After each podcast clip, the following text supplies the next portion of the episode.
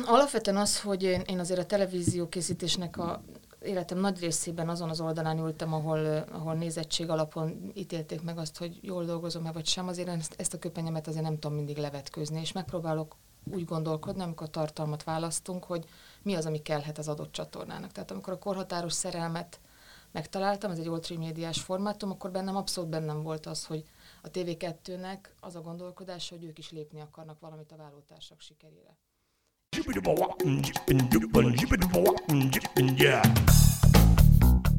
Üdvözlöm a hallgatókat, én Inkei Bence vagyok, és ez pedig itt a 24.hu sorozatlövő podcastja. Jánosi Villővel ma Hámori Barbara látjuk vendégül, aki azt mondta, hogy showrunnerként konferáljon föl. Arról is beszéltünk, mert a, még az adás előtt, hogy Kalamár Tamás mellett a másik olyan szakember Magyarországon, akit így lehet bejelenteni. De hogyan írnád körül ezt a showrunnert? Mert szerintem ez még mindig nem egy nagyon elterjedt fogalom itthon. Igen, amikor elkezdtük négy-öt évvel ezelőtt ezt az egész sorozatos dit, és, és komolyabban belevágtunk, akkor én kim voltam Amerikában többször, illetve van egy amerikai mentorom, akivel én rendszeresen konzultálok és dolgozom, amit úgy hívják, hogy John Warhouse, én nagyon-nagyon sokat köszönhetek neki. Rémrendes családnak volt vezetőírója, tehát ő egy nagyon komoly, komoly hollywoodi figura, és azt, azt kezdte a jó tanácsai sorát, hogy először is találjam ki, hogy mi akarok lenni. Tehát producer akarok lenni, rendező akarok lenni, író akarok lenni, vagy ha ezt mind akarom egyszerre csinálni, akkor viszont showrunner leszek, viszont az sokkal több meló. Nagyjából egyébként ezzel a félig vicces megjegyzésével le is írta azt, hogy mi az a showrunner.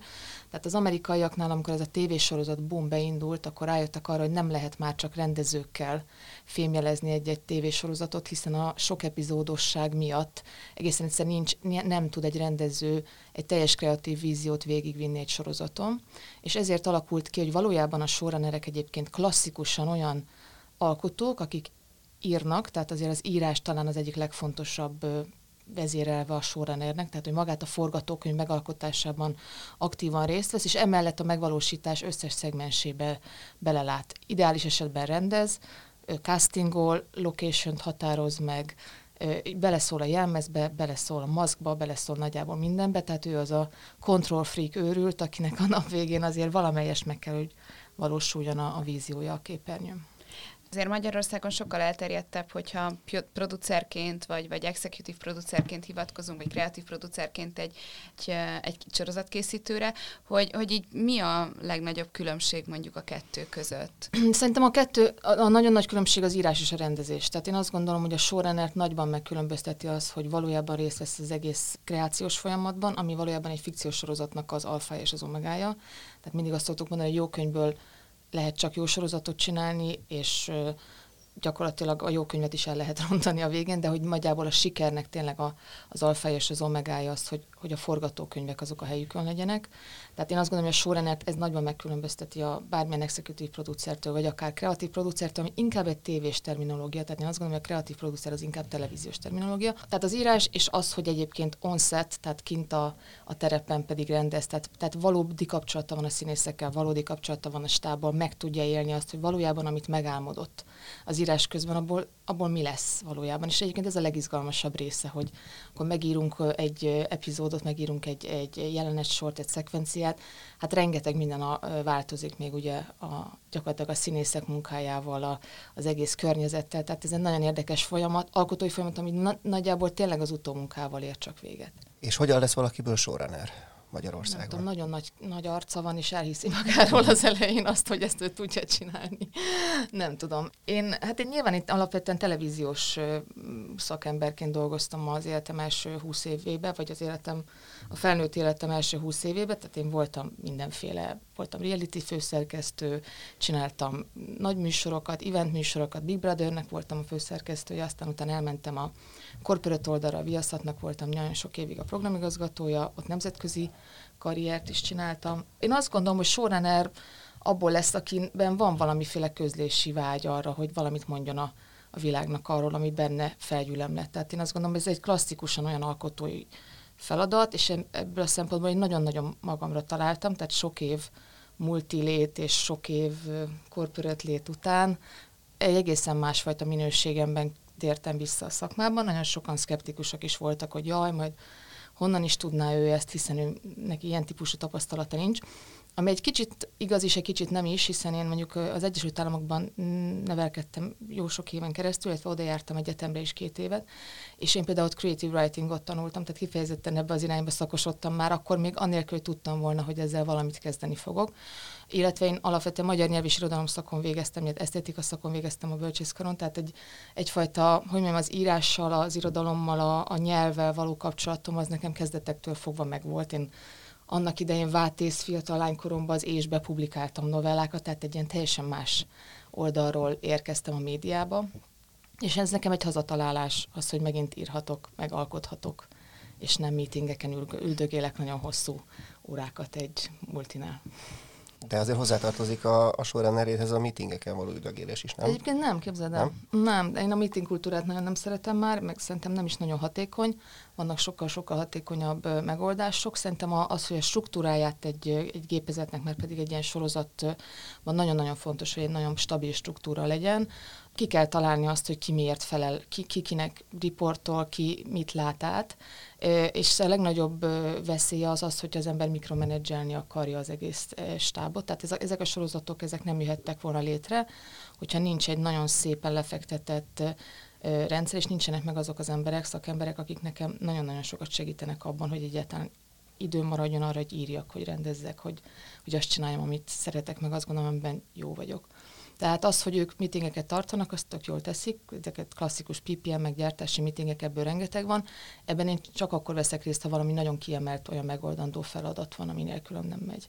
De egyébként az a rendszer a jó, ami anélkül is működik, hogy a, állandóan a főnök ott lenne és beleugatna abba, hogy ki mit csinál. És az első ilyen sorozat, amit, amit mondjuk ti csináltatok, ugye az a mi kis falunk volt. Azt, hogy találtátok meg, hogy indult el ez a folyamat, hogy, hogy végül is Zertélnek gyakorlatilag az egyik ilyen be, igazi befutó és zászlós hajója lett. Amikor kapitány Ivánnal e, ezelőtt, öt évvel ezelőtt találkoztunk, elkezdtünk beszélgetni, hogy ő ugye a filmes oldalról jön, én a televíziós oldalról jövök, és hogy, hogy mi az, amit lehetne csinálni, hogyha tévésorozatról van szó, akkor én, nekem volt egy olyan javaslatom, hogy lehet, hogy nem azt kéne csinálni, amit minden más gyártó csinál, hogy kimegyünk Kámba, körülnézünk, hogy a nagy formátum fejlesztők éppen milyen aktuális formátumokat vagy sorozatokat hoztak ki a piacra, hiszen ezt meg tudják csinálni nálunk sokkal gazdagabb és befolyásosabb televíziós csatornák is, ahhoz nem kell egy műsorgyártónak lenni.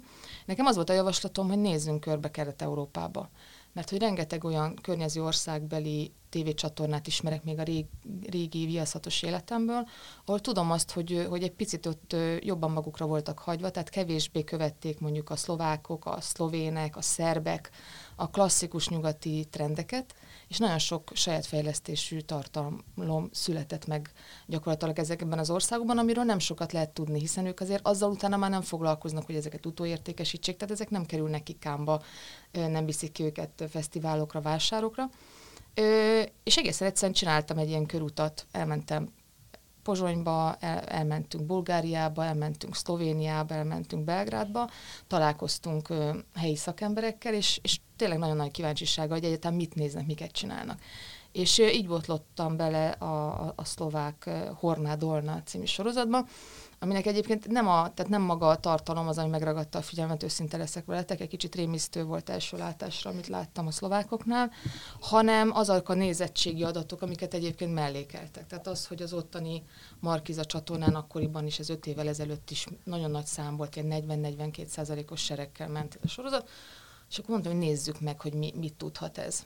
Tulajdonképpen az Iván megcsinálta, a kapitány Iván megcsinálta ennek a pilotját, amit bemutattunk az összes tévécsatornának, tehát bemutattunk a TV2-nek, a Viaszatnak és az RTL Klubnak is, és a Péter volt az, aki azt mondta, hogy ő ezt lekutatná. Tehát ő nem biztos benne, hogy ez, ezzel mi van, de valami elkezdett mocorogni benne, hogy ez nagyon más, mint amit eddig láttunk. Ugye azért ne felejtsük el, hogy ez az a korszak, amikor a vállótársak éppen hatalmas sikerrel be, berobbant az RTL Klubra, tehát ami akkoriban a percepció volt, hogy ilyen nagyon shiny, nagyon szépen megcsinált, szinte reklámfilmes minőségű sorozatokat kell gyártani. Ehhez képest a mi kis falunk pilotja egy, hát a mi kis falunkat idéző, idéző képi világgal és humorral, és, és ilyen, ilyen nagyon-nagyon magyaros vagy kelet-európa is gondolkodásból fakadóan, és elvittük kutatásra, és onnan felejtem el, hogy jött vissza az RTL Klub kutatási igazgató, az Úr Frici, és azt mondta, hogy ő még életében nem látott ilyen kutatási eredményt mert hogy gyakorlatilag nem volt sem vidéken, sem Magyarországon, sem, semmilyen nem és célcsoport szerinti osztásban olyan, akinek ne lett volna valami 90% fölötti az elfogadottsága, vagy a tetszési index a sorozatra.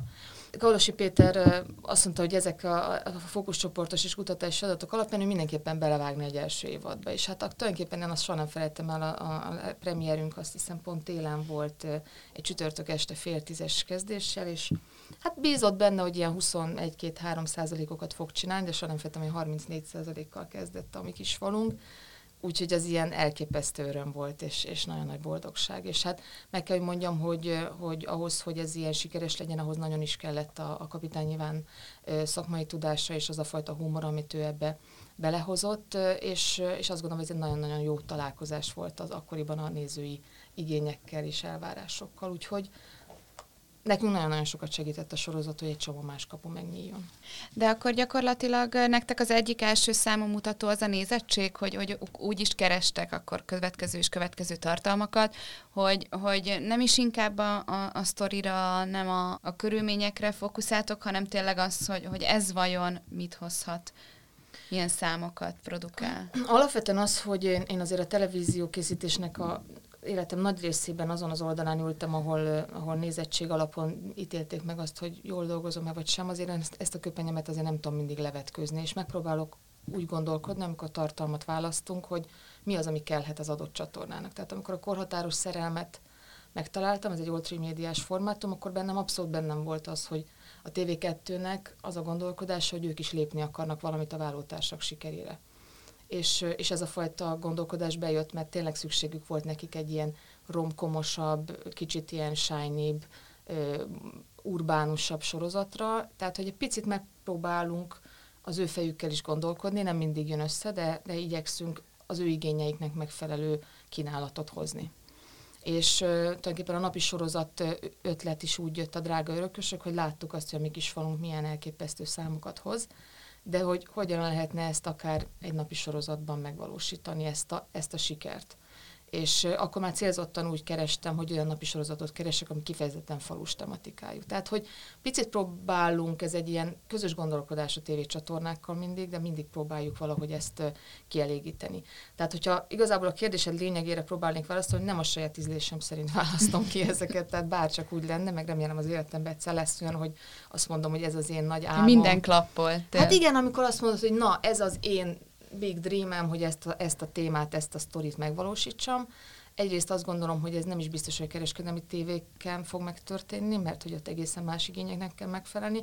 Másrészt ezt a fajta írói vagy alkotói egót, ezt az az igazság, hogy háttérbe kell szorítani, és meg kell tudni szeretni és valósítani a kis álmaidat az adott sorozaton belül. És egyébként ebből a szempontból én boldog vagyok, mert nekem én úgy érzem, hogy ez sikerül.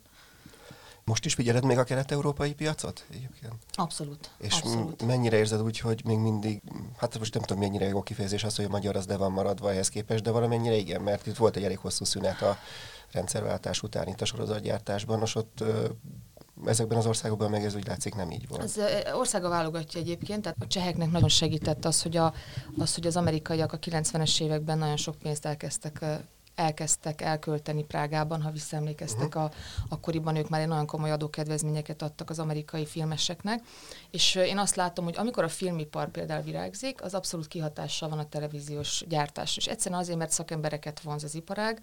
Nekünk nagyon sokat segített amúgy az, hogy a Vajna korszakban elkezdődött egy komolyabb volumenű filmgyártás Magyarországon, elkezdtek filmeket csinálni az alkotók.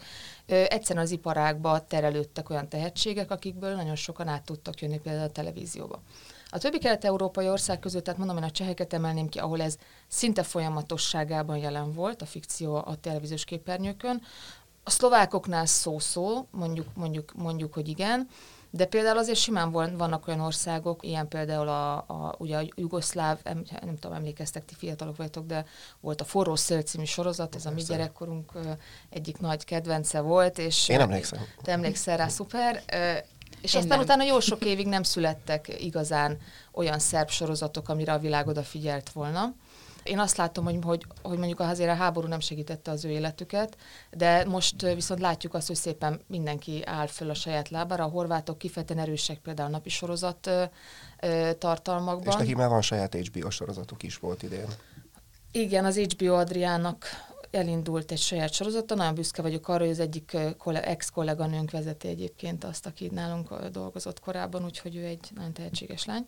Az HBO-nak nyilván van egy olyan stratégiai Kelet-Európában, egy picit így megszórva, tehát hol a erre a térségre koncentrál, ami Magyarország, hol az Adriára, tehát én azt gondolom, hogy ebben van egyfajta tudatosság, hogy most ők jöttek elő tartalommal, bízunk benne, hogy előbb-utóbb a magyar HBO is megint életre kell. Te is azt mondod, hogy, hogy akkor abszolút az segítette a sorozati part, hogy, hogy egyre több magyar film meg film készül, illetve egyre több külföldi produkció is magyar szakemberekkel dolgozik, és az engem például nagyon érdekel, hogy, hogy te, mint sorozatgyártó érzékeled-e azt, hogy, hogy a magyar szakma nehezebben tudod a magyar szakembereket megtalálni pont azért, mert, mert elviszik őket a külföldi produkciók, és nehezebb egyszerűen összeegyeztetni. Igazság szerint akkora árkülönbség van egy külföldi produkció és egy bármilyen magyar produkció között legyen az egy nagy játékfilm, hogy valójában szinte azt mondanám, hogy nincs is nagyon átjárhatóság. Tehát nagyon sok nulla a különbség egy gázsiban, amit a magyar produkció meg tud engedni magának, és egy külföldi.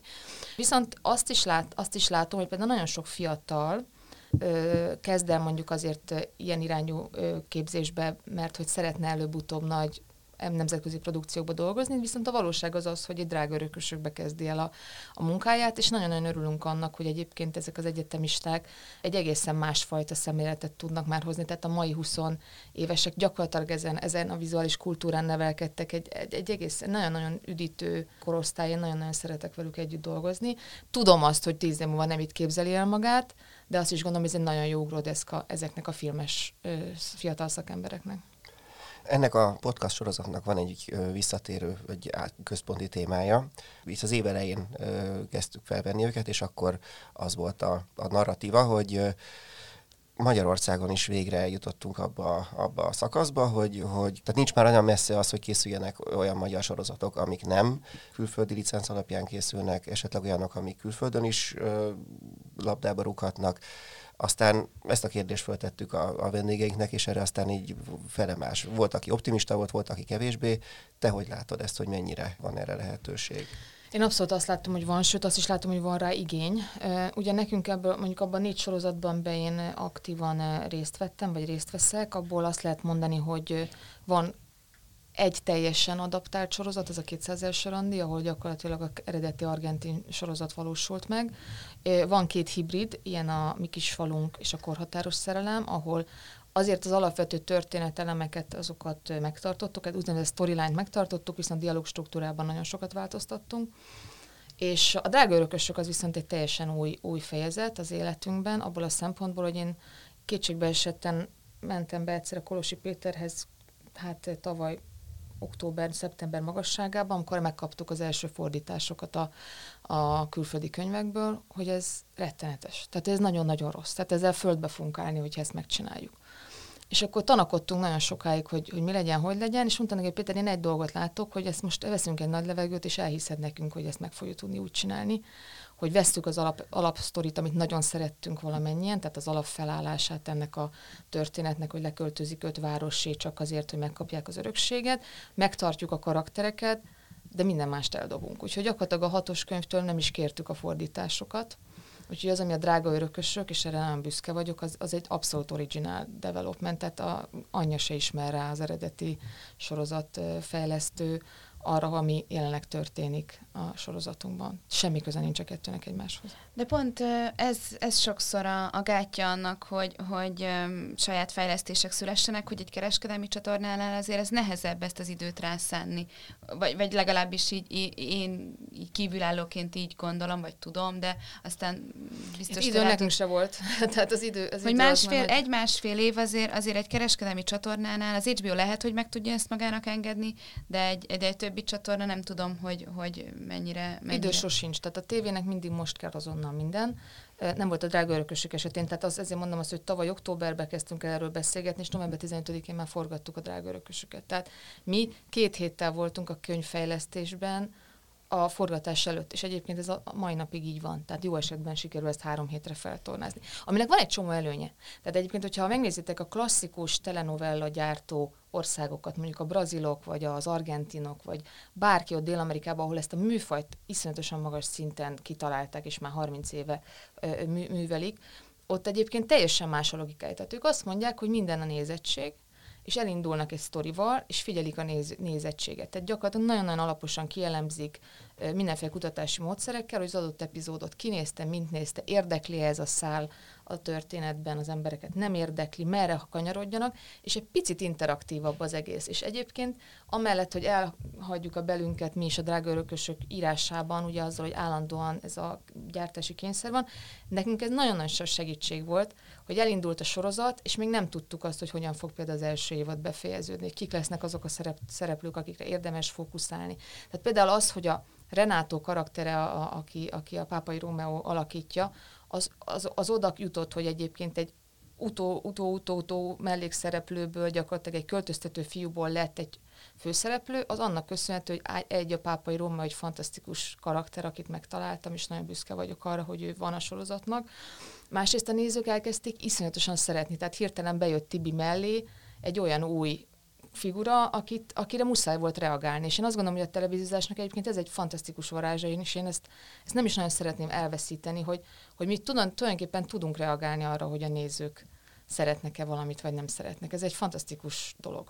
Nagyon izgi, hogy, e, hogy ezt mondod, nagyon érdekes, mert hogy volt nálunk vendég a Krigler Gábor, és az Angyalosi Eszter is, és valami hasonló témánál került elő, hogy nem, ők nem akarnak mondjuk olyan, olyan sorozatokat csinálni, ami, ami mindenkinek tetszik, hogy ezért van az, hogy hogyha egy befejezel egy sorozatot, akkor, akkor gyakorlatilag az egyik oldal az gyűlölni fog érte, és lehet, hogy valószínűleg, hogy egy, csak egy kisebb réteg lesz az, aki, aki, aki viszont örülni fog a befejezésnek, de, de valahogy úgy érzem, meg úgy veszem ki a szavaidból, hogy mondjuk a, a kereskedelmi csatorna sorozatainál, vagy akár a, azoknál a sorozatoknál, amiket ti készítetek, ez nem egészen így van, szóval, hogy inkább itt nálatok törekedni kell arra, hogy minél többen tudjanak ezzel azonosulni. Hát abszolút. Tehát nekünk a, tehát amellett, hogy, hogy a kritika szereti vagy nem szereti a mi sorozatainkat, ez egy másik téma, nekünk ténylegesen a nézettség a legfontosabb. Tehát nekünk az alapján lesz munkánk, az alapján lesz új évad, vagy nem lesz új évad,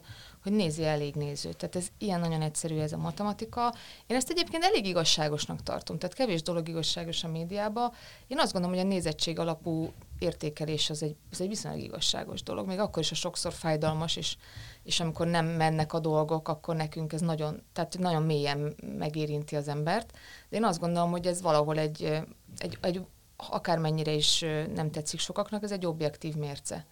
És, és ne, nekem az én értékrendemben egyébként ez a legfontosabb mérce. Tehát persze nagyon boldog lennék, ha mi is rengeteg díjat nyertünk volna, mint az aranyélet, nem nyertünk semmit se igazából soha, de, de, de nekem például az sokkal fontosabb, hogy például azok a színészek, akik például ezekben a sorozatokban lehetőséget kaptak, megismerte őket egy ország, azok, azok egészen egyszerűen olyan, olyan, tehát én azt gondolom, olyan boldogok és olyan, olyan új lehetőségeket tudtunk adni, amit, amit egy ilyenfajta ismertséggel lehet csak igazán megadni egy alkotónak, egy színművésznek. Tehát ez, ez egy nagyon nagy élmény és nagyon nagy érzés. Hát igen, mert hogy gyakorlatilag meg Kapitány Ivánnal is beszéltünk, és, és ő is így hasonlóan nyilatkozott erről, hogy vagy vele is nyilván átrágtuk ezeket a, a kérdéseket, hogy, hogy mennyire fontos számára a kritikai siker, vagy egyáltalán hogy érintette mondjuk, amikor a mi kis falunkat a nézők imádták, a kritika meg kevésbé, és ő, ő gyakorlatilag így azt, vagy ha jól emlékszem, akkor azt mondta, hogy, hogy az elsőnél úgy, ezt szíven ütötte, de tulajdonképpen aztán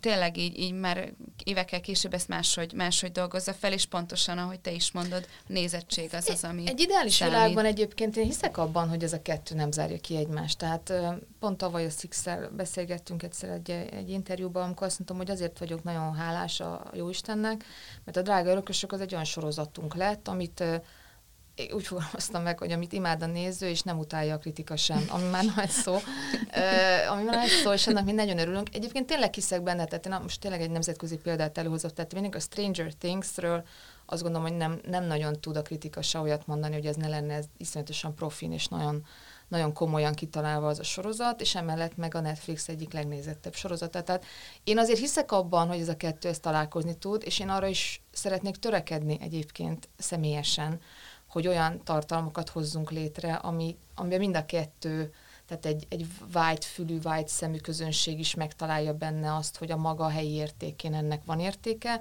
de emellett a közönséghez is eljut, és, és, és tudunk vele adni a mindennapjaiba valamit. És ez milyen sorozat lehet, vagy van a fejedben, akár műfailag, vagy, vagy bármilyen ilyen alapsztori, hogy, hogy ez milyen lehet? Dráma, végjáték, dramedi? Egyébként a krimi műfaja, annak ellenére, hogy Magyarországon most nem, tehát sokan azt gondolom, hogy elhamarkodottan gondolhatnák azt, hogy Magyarországon nem megy a krimi, mert hogy nem minden kísérlet sikerült úgy, ahogy szerették volna. Én azt gondolom, hogy a krimi ez egy nagyon-nagyon-nagyon hálás műfaj hogyha jól van kitalálva, ha jól van megírva, ha jól meg vannak építve a karakterek, tehát az lehet klasszikusan egy olyan sorozat, műfaj, amit szeret mind a két tábor. Én a vígjátékot nagyon szeretem, tehát én személy szerint nagyon szeretek vígjátékot csinálni, ez egyik legnehezebb műfaj, hozzáteszem, mert hiszen a humor az mindenkinek a kis agyába dől el, és hogy ki mit talál viccesnek, az egy nagyon-nagyon szubjektív dolog. De emellett azért azt kell mondjam, hogy, hogy, hogy nagyon sok vidám napunk van, amiatt, hogy vígjátékot csinálunk, és nem egy mély drámát, tehát azért ez is hozzátartozik ahhoz, hogy nagyon szeretjük ezt csinálni. Én abban hiszek, hogy egyébként tehát a különböző műfai keveredéseké a jövő, tehát nincsenek ezek a nagyon tiszta zsánerek, és nem is feltétlenül van igény rá.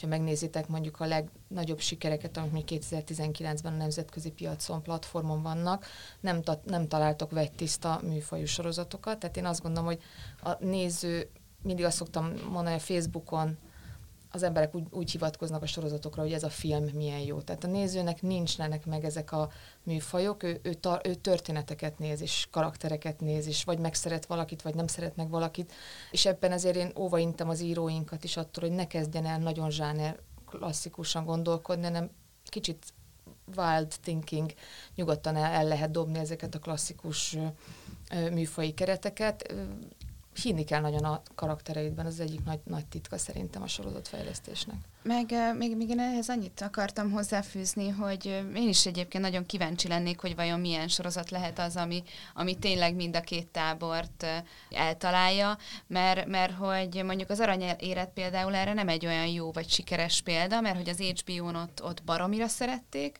és aztán a TV2-n próbálkoztak meg vele, és ott már inkább szóval, hogy ott, ott, ott viszont a földbe állt, hogy úgy, hogy az, az például nem, nem működik, nem működik így mind a két oldalon, hogy, hogy vagy igazából ez nem is egy kérdés, csak hogy Igazából azért lenni. azt látni kell, hogy a, a televíziós néző, és én a, talán egy picit jobban ismerem a tévénézőket, mint a kritikusokat, és ez talán jól is van így.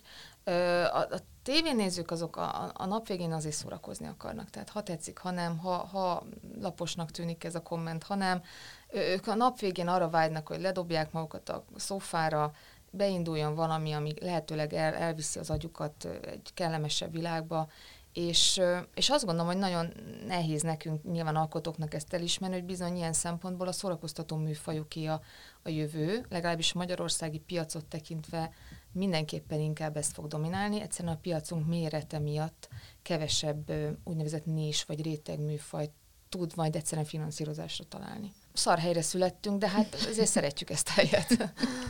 De nem is látsz erre esélyt, hogy a jövőben ez működjön? Én kim voltam tavaly egy amerikai Netflixes ilyen konferencián, ahol feltette minden, mindenki a kezét, hogy hozzánk mikor jöttök, hozzánk mikor jöttök, és amikor én feltettem, hogy na akkor Magyarországra mikor jöttök, akkor kicsit visszakérdeztek, hogy hova, és aztán mondták, hogy figyelj, 50 millió lakosotok van, mondtuk, hogy nincs, akkor ma akkor nem jövünk egy darabig, úgyhogy ez volt nagyjából a válasz. Tehát, hogy ők, ők is azért monetizálás, nekik azért az nagyon fontos, tehát hogyha elkezdenek lokális tartalmakat gyártani, akkor az nagyon megnézik, hogy mekkora az a piac, amire ezt gyártják. Ami nem azt jelenti, hogy ez nem fog eljönni, és nem találják meg azokat a különböző finanszírozási módszereket. Én a következő öt évben azért még azt mondanám, hogy a, a pénz, amit a, fikciós tartalomgyártásra költenek, az zömében inkább a klasszikus lineáris televíziózásból fog jönni, és a klasszikus lineáris televíziózás pedig továbbra is a nézettség alapon fogja megítélni ezeknek a sikerét. Azt hanem, hogy öt év múlva mi lesz, azt én, én meg nem, nem merem megjósolni. Ezt el is hangzott, amikor az Angyalasi Eszter volt a vendégünk, hogy egyáltalán nem lehet ebben a iparágban előre tervezni. Tehát ezt nem tudom, te hogy látod, hogy vannak olyan trendek például, amik, amiket így akár csak egy-két évre előre lehet látni, vagy, vagy hogy teljesen menni kell az árral, aztán lesz valahogy. Hát arra vagyok kíváncsi, hogy ez a, ez a stream, streaming buborék, ez mikor fog kipukkadni, mert ki fog. Tehát az biztos, hogy ennyit, ennyi pénzt, amennyit beleölnek a, a hatalmas nagy cégek, azt, azt az, az előbb-utóbb az ki fog derülni, hogy ez nem, nem rentábilis. És akkor mi lesz? Én amit várok, és ez inkább egy nemzetközi típusú előrejelzés, az az, hogy ez a rengeteg platform, tehát a Netflix, a Hulu, az Amazon, ugye most bekapcsolódik a Disney, bekapcsolódott ugye az Apple, hogy ebből, ebből lesz egyfajta koncentráció, tehát ki nem fog tudni valószínűleg ennyit eltartani a piac. Múltkor olvastam egy felmérést, hogy az amerikai átlag háztartásban már van egy Netflix előfizetés, egy Amazon előfizetés, egy Hulu előfizetés, és egy idő után az embereknek elegük lesz abból, hogy egy és rájönnek, ja, rájönnek hogy, a, hogy annyi pénzt költenek már tartalom, hogy nem is tudja megnézni, mert nincs rá ideje.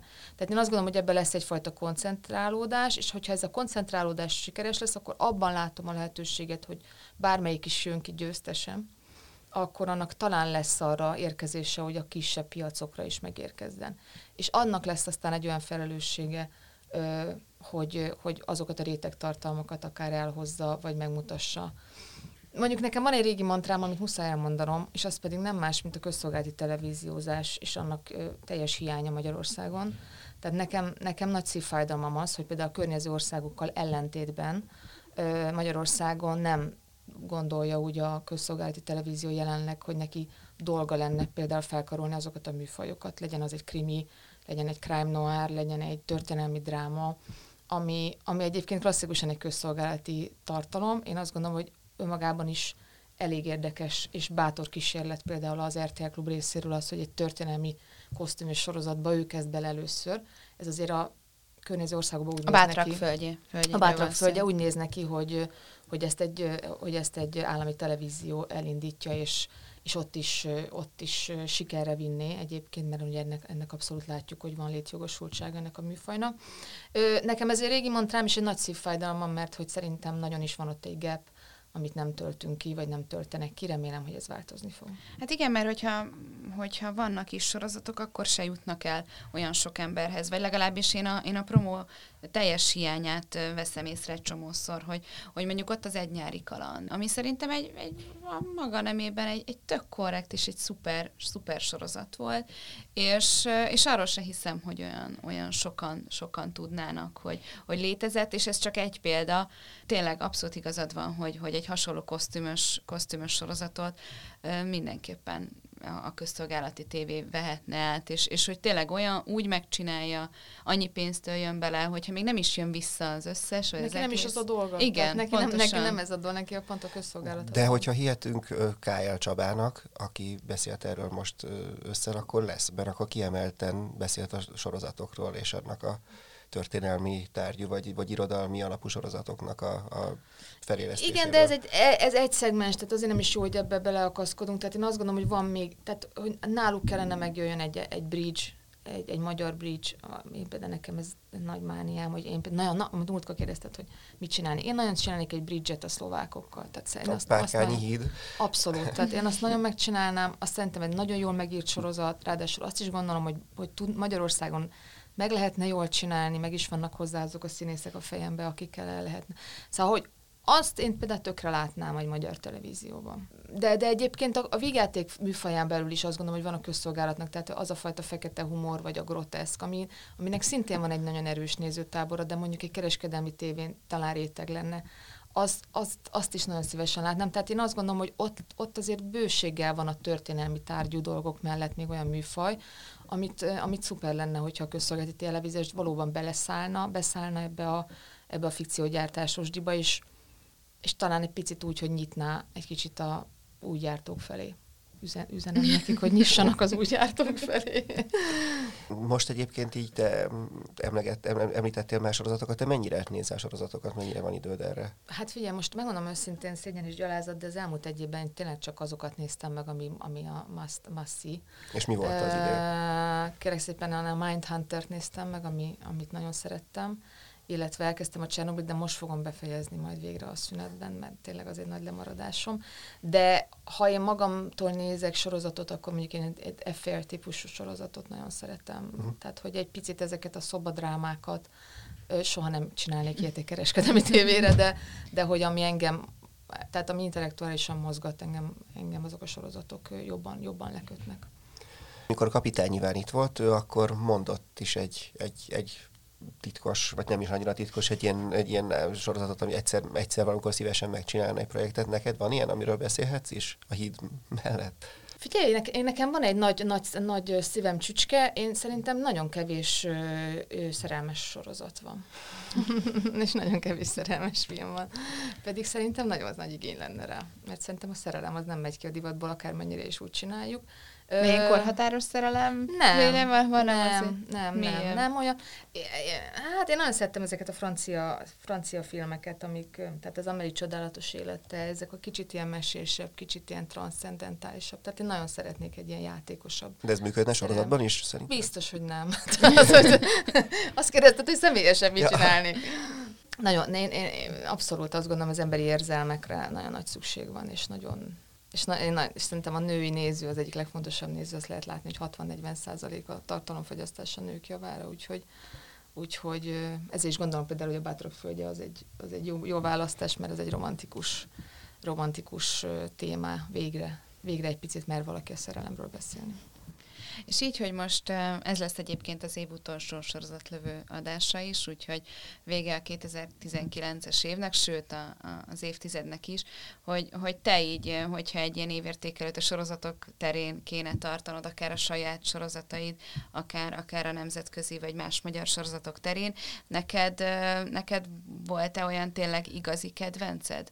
Hát nekem a kedvencem a drága örökösök, uh-huh. tehát ez nem, nem, nem nehéz lenne letagadnom, de hát a, a, az tényleg olyan, mintha a szülő anyukája lennék annak, tehát nehéz is lenne mást mondani. De ettől függetlenül ö, inkább azt mondanám, hogy a, hogy a nemzet... Most az idei évben talán úgy magyar sorozat viszonylag kevesebb volt, tehát nehéz azt mondani, hogy, hogy mikből válogathatnánk, amik újak platformon, megmondom ezt a, ezt a Mindhunter-t, ezt mindenképpen kiemelném. És hogyha egy kicsit nem is az elmúlt évről, hanem úgy általában beszélünk, akkor mi a kedvenced? Az abszolút kedvencem, a mindenek fölött való kedvencem, az a, a soha nem lesz jobb sorozat, az a Breaking Bad nekem az életemben, és azt kell mondjam, hogy egyébként drasztikusan megváltoztatta a sorozat alkotással és egyáltalán történet kezeléssel kapcsolatban mindazt, amit előtte gondoltam, vagy jónak gondoltam. Nagyon-nagyon-nagyon szeretem azt, hogy, hogy ebben a sorozatban semmi nem igaz, és semmi nem az, aminek látszik, és egyszerűen a fordulatokat olyan nagyon bátran, és olyan elképesztően gátlástalanul kezeli, hogy, hogy, hogy iszonyatosan addikt, én nagyon addikt lettem, és, és még azt az rettenetes legyes epizódot is úgy néztem végig, amit nem tudom, ismertek, az az úgynevezett filler epizód, amikor a legyes, plusz egy igen, epizódot igen. rendelt a csatorna, igen. és nem tudtak mit rakni, és gyakorlatilag egy legyet kerget egész végig a főhősünk, úgyhogy, úgyhogy én azt mondom, hogy szerintem a Breaking Bad egyébként a paradigmát váltott, és ez egy, ez egy nagyon-nagyon fontos sorozat, hogy megszületett annak idején. Hogy most már azért mondtad, hogy a drága örökösök az, az már igazán saját fejlesztés, legalábbis a folytatás, de azért most lépünk abba, abba az évtizedbe talán, hogy, hogy igazán elkezdődnek a magyar teljesen magyar fejlesztésű sorozatok, amikre már még véletlenül semre lehet rámondani, hogy ez, hogy ez licenc, hogy, hogy ennek egyébként ideje volt már, vagy, vagy, vagy ezt csak azért túlléhegjük, hogy, hogy ennyire, ennyire ragaszkodunk a saját fejlesztéshez. A nézőknek ez tök mindegy szerintem, tehát a nézőknek teljesen mindegy, hogy ez egy magyar vagy nem. A, a tartalom szempontjából azért nem mindegy, mert amikor magyar fejlesztés sorozat van, akkor rengeteg minden olyan kulturális referenciákra tudunk dolgozni, amire egyébként nem. Tehát valódi, tehát gyakorlatilag a, a közegbeágyazottsága a sorozatnak sokkal erősebb lesz, és amit én látok, hogy a, a sikernek az egyik nagyon fontos záloga az az, hogy azonosulni tudjon a néző bizonyos karakterekkel, bizonyos szituációkkal, az azonosulás, az egy, az egy kult szava, azt gondolom a sikernek. Ezért azt gondolom, hogy hosszú távon nem véletlen az, hogy ezek az original developmentek talán sikeresebbek tudnak majd lenni, de ennek van egy evolúciója, tehát az, hogy legyenek olyan írók, legyenek olyan showrunnerek, legyenek olyan rendezők, alkotók, akik a, a, semmiből létrehoznak tudni, létre tudnak hozni egy világot. Én azt gondolom, hogy azt kellettek azok az adaptációk, és a saját történetemben is el tudom mondani, hogy anélkül, hogy végigcsináltam volna a 200-es randi korhatáros szerelmet, nem tudnám megírni a drága örökösöket. Tehát, hogy azt gondolom, hogy ez egy nagyon fontos tanulópénz, hogy az ember adaptál, rájön, hogy mi az, amit az eredetiből használ, mi az, amit nem használ, egyáltalán hogyan kell strukturálisan felépíteni egy sorozatot. Tehát ennek a következő állomása fejlett, fejlettebb szintje, vagy master degree az, amikor már eredeti sorozatot csinálunk. És készülsz hasonlóra bármi, amit elmondhatsz, hogy... hogy nem mondhatok el semmit, nem beszélhetek semmiről. Tehát most csak azokról beszélhetsz, amiket eddig is tudtam, amiket... De hát azért csak egyszer már biztos el fog jönni, úgyhogy, úgyhogy tényleg reméljük, hát, hogy... Talán az nem titok, hogy ugye most fejeztük be a drága örökösöknek a harmadik évadát, és hát bizakodóak vagyunk, hogy talán nem ér véget a sorozat ezzel. Hát igen, az is így a mi kis falunk után gyakorlatilag így a második igazi siker, így a sorozatok terén. Bár, bár az mondjuk napi, napi sorozat a drága Hát én, a, a, igen, azt gondolom, hogy az sokszor nehezebb egyébként egy napi sikert elérni, úgyhogy azért vagyunk rá nagyon büszkék, mert hogy ez képes volt 142 részen keresztül minden este megverni a konkurenciát. Tehát ez, ezt ezt mi nagyon szeretjük. És mennyire nehéz egy napi sorozatban a, a, a tényleg a, a minőséget tartani, mondjuk egy hetihez képest, mert hát azért ugye, hogy ott ugye azért a hasznos percek száma az, az iszonyú sok. Szóval van, hogy, hogy naponta egy részt vesznek fel általában a napi sorozatoknál, és azért ez egy óriási különbség. Nagyon nagy különbség, nem is lehet őket ilyen szempontból egy, egy lapon említeni. Ugye most mind a kettőben dolgoztam, korhatáros szerelemnél átlagosan felvettünk 8 percet egy nap, a drága örökösöknél egy unitba fölveszünk átlagosan 25 percet, ugye két unit forog, és akkor úgy jön ki a kereskedelmi egy óra, az 50 perc, de átlagosan 25 percet, ami sokszor 35, máskor meg 18, de hogy alapvetően az átlag 25 perc az megvan. Ö, hát figyelj, ezt, ezt inkább rendezőként mondom neked, hogy, hogy ez abból a szempontból rettenetes sok kompromisszummal jár, hogy, hogy arról le kell mondani, hogy neked 17 féle beállításod legyen egy adott jelenetben. Tehát, hogy itt tulajdonképpen a történet és a színészvezetés az, ami, tehát a színészek játéka is egyáltalán az, hogy képes legyél érthetően elmondani azt az adott történetet, arra kell törekedni. Egyéb művészi alűrök ebben nem férnek bele, ami nyilván fájdalmas, mert hogy mindannyian, akik ott dolgozunk rendezőként, azok szeretnénk sokszor sokkal jobbat sem, vagy azt gondoljuk, hogy ez sokkal jobban is meg lehetne csinálni, nincs rá idő, nincs rá keret, viszont én azt gondolom, hogy a helyi értékén viszont ebbe a 25 percben bátran mondhatom, hogy egy nagyon magas minőséget tudunk lehozni. De ilyenkor főleg az is számít, hogy, hogy a nézők naponta kapcsolódjanak, a, szóval hogy naponta tudjanak egy, egy-egy sztorival, vagy egy-egy szereplővel menni, és sokkal közelebbi talán a kapcsolat, mint egy heti sokkal. sorozatnál. Ezt látjuk egyébként a, a, a rajongói fórumokon, hogy a drága örökösök sokkal addiktabbak, mint például a mi kisfalunk rajongójának, a mi kisfalunk rajongói számszerűen egy-egy epizódon többen vannak, de az, hogy minden nap oda kötjük őket hétfőtől péntekig, és minden este be, bemegy a nappaliába, a szappanos család, ez, ez egy egyszerűen más emocionális kötődés. Tehát most, most már itt hisztiznek, hogy mikor indul, mikor indul már az új évad, mert hogy tényleg az életük részévé válik. Olyan furcsa, de Pe- van. Pedig, pedig mondjuk a, a, a mi kis falunknál, így én legalábbis azt vettem észre, hogy legalább olyan elvetemültek a rajongók, mint mondjuk egy Star Wars-nál, vagy, vagy legalábbis így így mondjuk a 24-nél, vagy Star Wars-ér kap az ember baromi sok gyűlölködő levelet, vagy, vagy a mi kis falunkért, hogyha valamit mond róla. Szóval, hogy úgy, igazából csak azt akarom ezzel mondani, hogy, hogy úgy megvédik meg, a, meg a, hát a mi kis falunknál, ami fantasztikus az az, hogy ugye ott egy valós helyszínen forog, és egy gyakorlatilag egy turisztikai látványosságá változott a Pilis Szentlélek nevű község, mert hogy alig lehet már forgatni, mert ezrek jelennek meg Ebbe, ebbe volt is valami gond? Hát még, a, igen, a, a politikus asszony nevét, igen. nevét nem mondom ki, mert nehogy bajba kerüljek. igen. Szóval, de azon túl vagyunk azon a problémám. De még mindig Eladta egy... a házát. Akkor gond megoldva. Így van. A drága örökösöknél meg, ha jól tudom, ott, ott, ott díszlettek. Igen. Forgat. Hát mondjuk azt mondom, hogy a háromnegyedet díszletben forog, körülbelül egy negyedét az külső helyszíneken forgatjuk mi is, tehát nagyon sok budapesti helyszínünk van, illetve rengeteg úgynevezett kárászi, ami nem más, mint Budakeszi, mert ugye Budakeszin van a díszletfalunk, úgyhogy Budakeszi az gyakorlatilag Kárászi néven fut, és ott a helyi kocsma, az iskola, mindenféle játszik, úgyhogy ott állandóan ott forgatunk. És így mennyire érzed azt, mennyire tudod te a saját életedet függetleníteni, ettől mennyire érzed azt, hogyha főleg a napi sorozat esetében, hogy a te életedben is ott vannak ezek Igen, a szereplők. Hát van egy életem a Budán, a 12. kerületben, és van egy Ökörapátiban, és ez a kettő sokszor összefolyik egymással abszolút.